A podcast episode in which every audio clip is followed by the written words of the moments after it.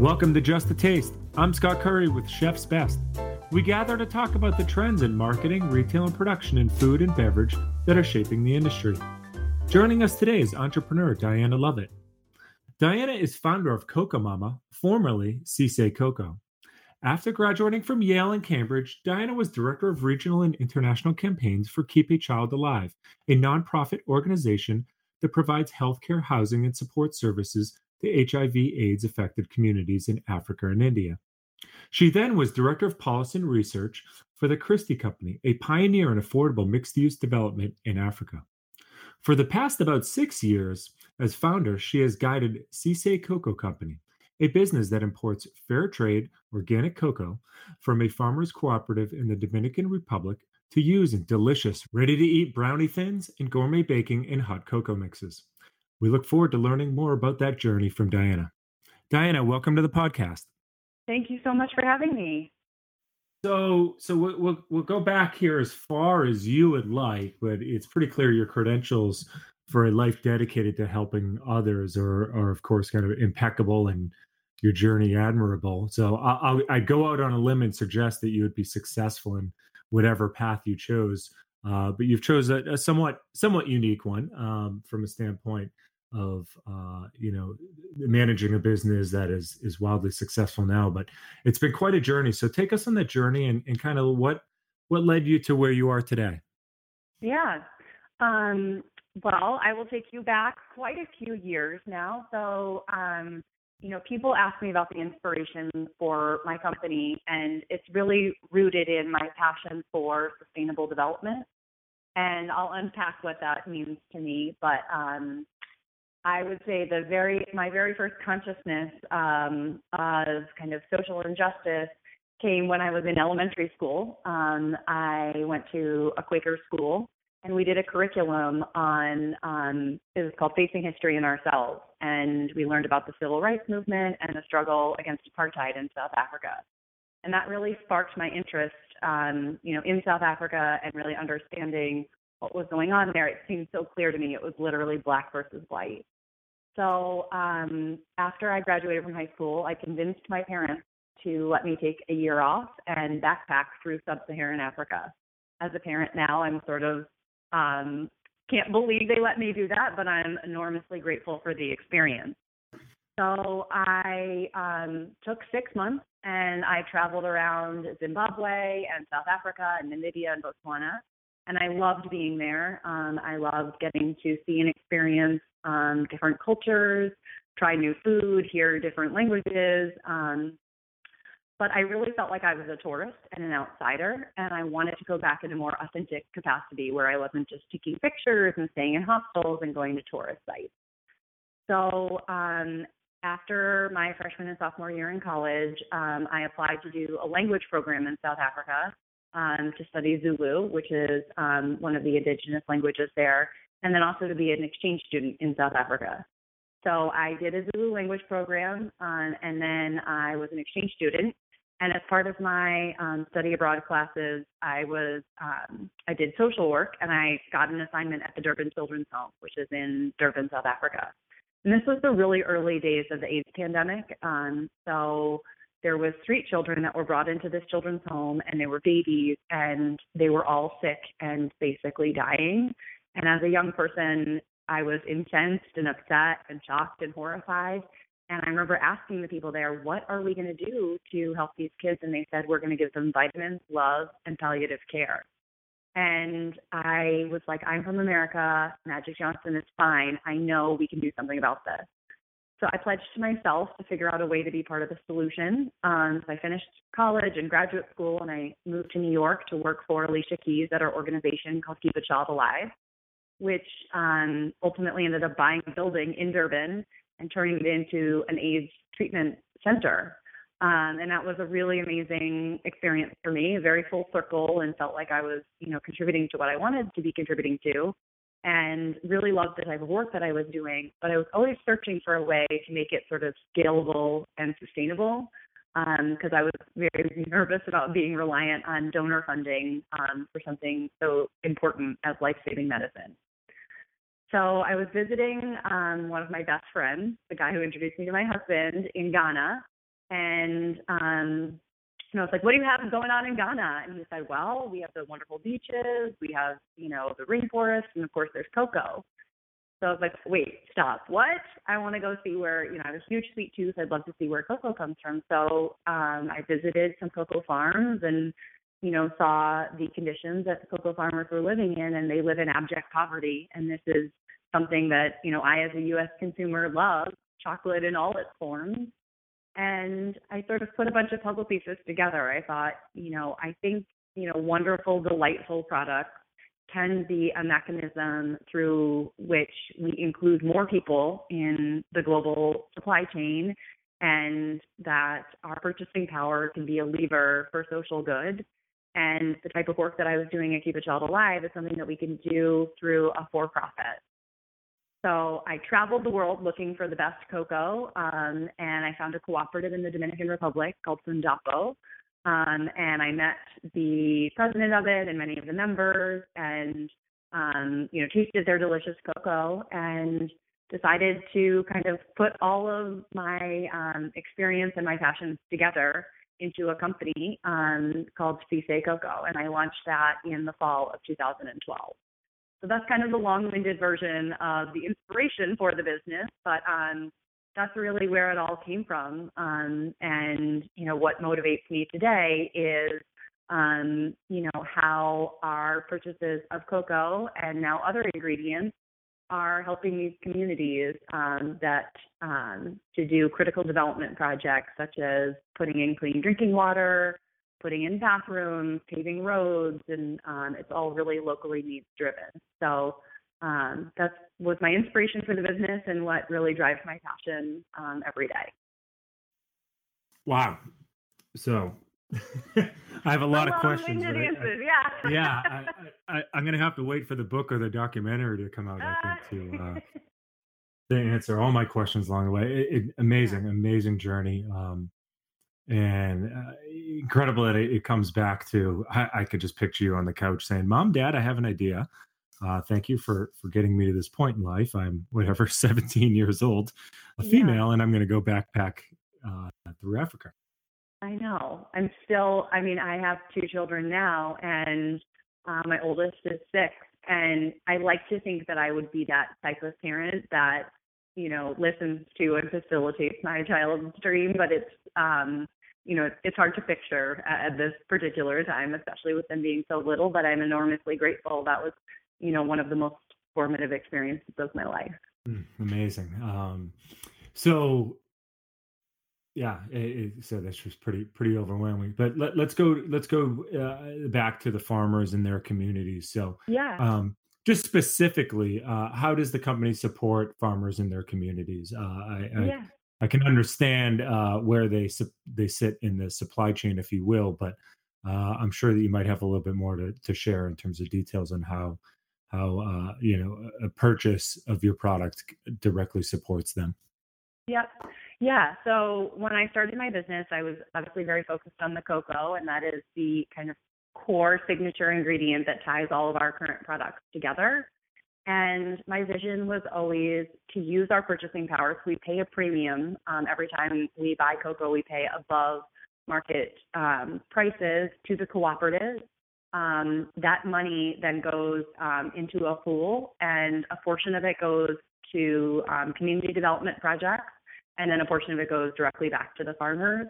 And they hmm. decide what they want to do um, with that premium. So they built the farmers at Fundapo built a community center, which is not something um, I think that you know a Western aid organization would have prioritized. They would have looked at you know some other kind of more basic needs but it's been an incredibly important part of the community. They hold adult literacy classes there, they'll do weddings. Um, it's really a gathering place for the community. And to me, coming out of, you know, um, the nonprofit and uh, kind of global development community, I really wanted to be a part of something that was very locally needs driven.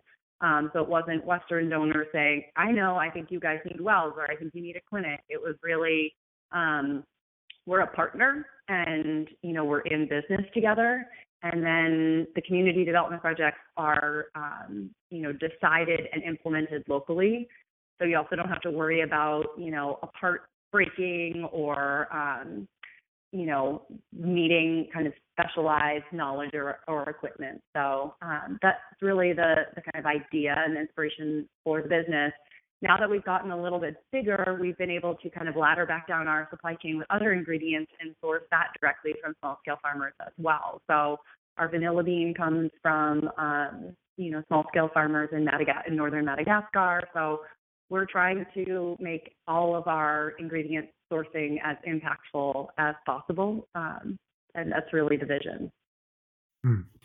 And, and, you know, as you, to get perhaps a, a, a, dash personal here, I, I, yeah. Did you ever think, you know, people have been making, um, you know, cocoa related products, chocolate for years, and you know, you have Nestle. I just use an example comes to mind yeah. as a kind of proverbial 500 pound gorilla. Yeah. And did you ever think, you know, this is crazy. This is not, you know, it's not a new market per se. Obviously, you're bringing social entrepreneurship uh, to the marketplace and, and and giving consumers a choice. Um, but did you ever have any doubts, and and how did you overcome some of those doubts?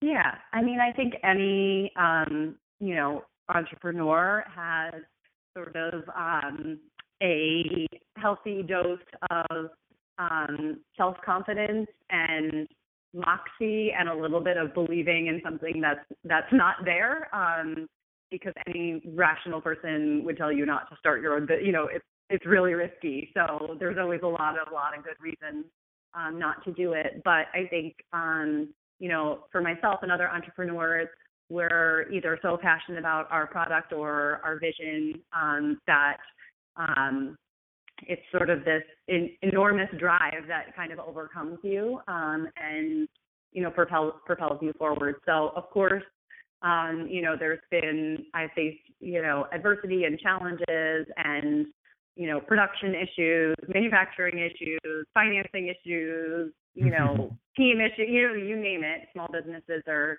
um, you know, are, are always kind of firefighting. Um, and I would say, you know, for me personally, I started my business um, when I had kids. So I literally launched my company when I was pregnant with my first child. Um, I was working on filling in forms for my distributor while I was in labor with my first kid. So everyone's like, that's so crazy. How did you do both? But for me, that's been what's actually kept helped keep me balanced and motivated. So when I come home at night from work, I take my cell phone and I zip it into the top pocket in my backpack, literally zip it in there. I put it on silent and zip it in there. And I have an hour and a half of time with my kids where we're making dinner, we have family dinner, um, we have, you know, traditions at the dinner table. I do bedtime routine with them and then I get some time with my husband. And it really doesn't matter what happened at work that day. It's a joyful, restorative, happy, um, you know, moment and and couple of hours for me, and you know that helps keep me, um, you know, more balanced. I think, um, and able to face challenges when they come, um, because that's a really, really um, strong, strong kind of base of support and touchstone that I get to get renewed from uh, on a daily basis. Mm-hmm and you're you're you're clearly a, bold individual dating back to, uh, to, to, to, high school there uh, and and you know i'd imagine quite fierce too. And you've been really transparent so i want to ask one more question that because um, we've had some some social entrepreneurs on but i've never quite been able to ask this which is um, you know n- knowing that you need to make a living right? Yeah. i mean you, you're you're um, you're not a nonprofit i guess is to say. yeah and yet uh, you're clearly obviously driven by uh, you know something far far far deeper than than financial motivation H- how do you you know obviously we're not asking you to disclose income or anything like that but how, how do you balance um, those two I, I, guess ideas that that must come in conflict with each other at some point right yeah. you, you yeah. have to make decisions about yourself your team uh, yeah. you know, I, maybe capex investment or or whatever. Um, how yeah. do you balance that, knowing that what you're real that you're at, you're truly mission driven, but you, you have a um, oh boy, I'm trying to find the right word. A right, I suppose, to also be a for-profit business. Yeah. How, how, do- how do you get through that dichotomy? Yeah, yeah, yeah, yeah.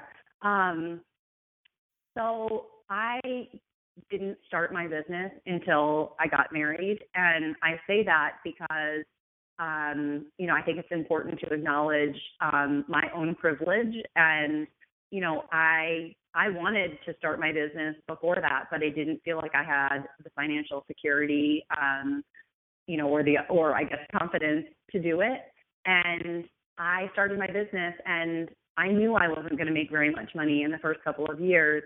And I was supported in every way by my husband. And I think it's really important to talk about that because I have people all the time, you know, I speak at events or, um, you know, do press and people ask me, they're like, oh, how did you start your business? And, you know, what advice do you have for me? And I always ask them, I'm like, what is your, you know, safety net or what is your support network? Because it needs to be really strong. Um, you know, starting a business is hard in every way. So I had financial support. I had a roof over my head. You know, my livelihood. I wasn't dependent on, you know, the income I could take out of my business in the first couple of years. So I do draw a salary from it. It's certainly below market wages, but um, I think that's a really important question. And I like to talk about, you know, my privileged position because I don't want people to think like, oh gosh, it's so easy and I can just do that and you know I'll magically make a you know a ton of money the first year in business. It it wasn't like that for me at all, and um, and I'm incredibly fortunate that I'm able to do something that I'm so passionate about um, and still have a roof over my head because I think oftentimes those things can be a dichotomy. Mm, that's an important message to share there.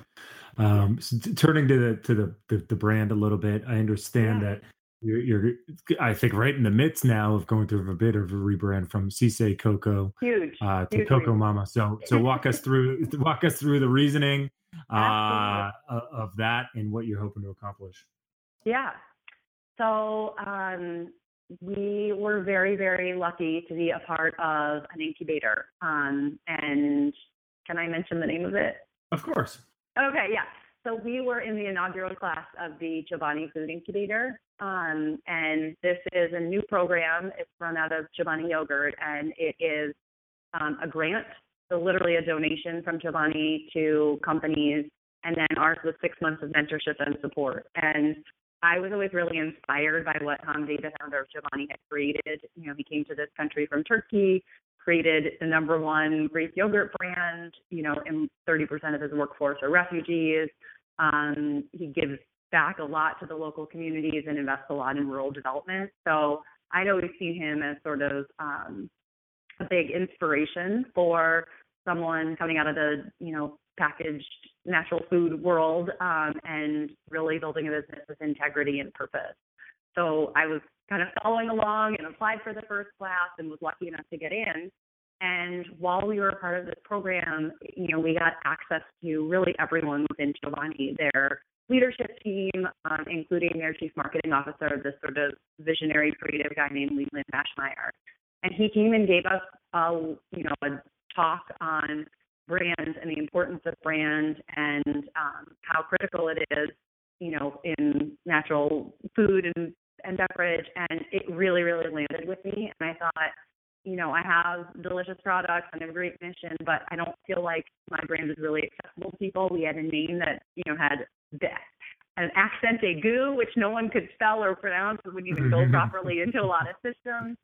And I was like, what am I doing? Like, I have to have something that is, you know, really, really appealing, easy to say and pronounce and memorable. And, um, and I don't, I don't want something that alienates people that they're afraid to say. So, you know, with Leland's help and, you know, with kind of the support and encouragement of Chobani, we, I'd never worked with a creative agency before. I'd always, you know, just kind of done everything on our own. Um, we found a great agency um, in Nashville who'd helped other brands to rebrand.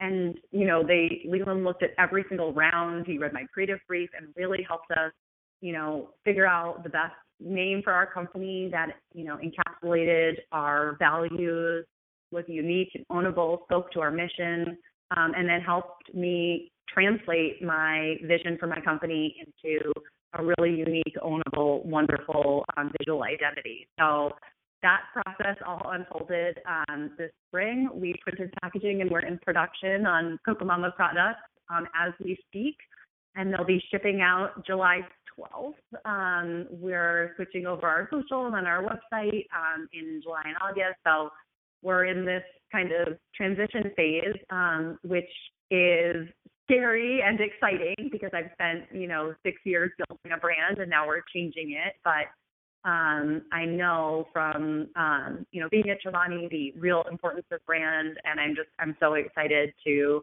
have our new brand out there. Awesome. And, and I think I'd like to applaud you for once again being bold, throwing that, I think the proverbial baby out there. Um, yeah. By, by doing it, I'm sure it's scary. How did how did retailers respond when you informed them of this change? Yeah, so we actually included some of our larger. We have two big um, retailers in the process. Um, it mm. felt like too big of a decision to kind of, um, you know, just go ahead with what I liked or what the team liked. So we brought in some really, you know, some of our important stakeholders, including some of our retailers, consumers, um, mentors, advisors, into the process. Um, so we got really good buy-in because they were obviously a part of it. So um, that was something I think we did well about this process. Awesome.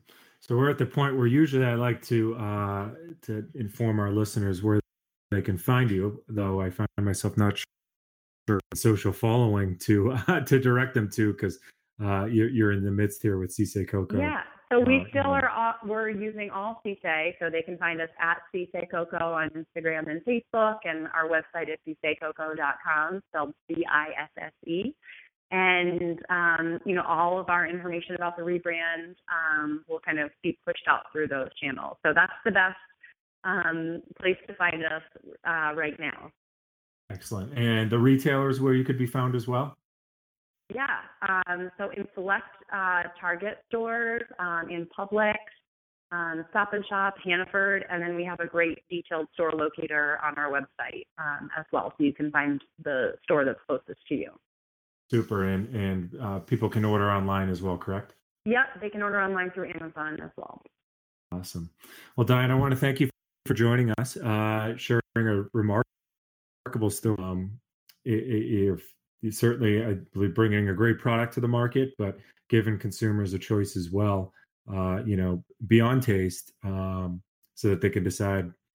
You know, it's it's a little bit cliche to say, but vote for their dollars and and to be able to know and understand that they're supporting uh, communities that you have pretty much, I would say, hand selected uh, yeah. as as uh, you know being uh, capable of not only producing a great product that that is the basis of your uh, end product, but uh, you know, trusting that the the money is also going to great causes as well, whether directly to the farmers or, as you said, to the to the cooperatives to build, um, you know, projects for the communities as well. So, um, I want to thank you for joining us and wish you the best of luck. And as you continue on this upward trajectory and growth, uh, I suspect that you'll find yourself involved in something else as well that can that can help, uh, you know, better the world as well. Um, whether it's Cocomama or or whatever's next. Um, Great. Well, an absolute pleasure to be with you. Um, thank you so much for reaching out to me and for helping me to share my story. You're welcome. Thanks again, Diana, and best of luck. Thank you. Bye bye. Thank you for joining us on Just a Taste, a Chef's Best production. Join us again next time as we talk to more experts in marketing, retail, and production in the food and beverage industry. You can always visit us at chefsbest.com to learn more.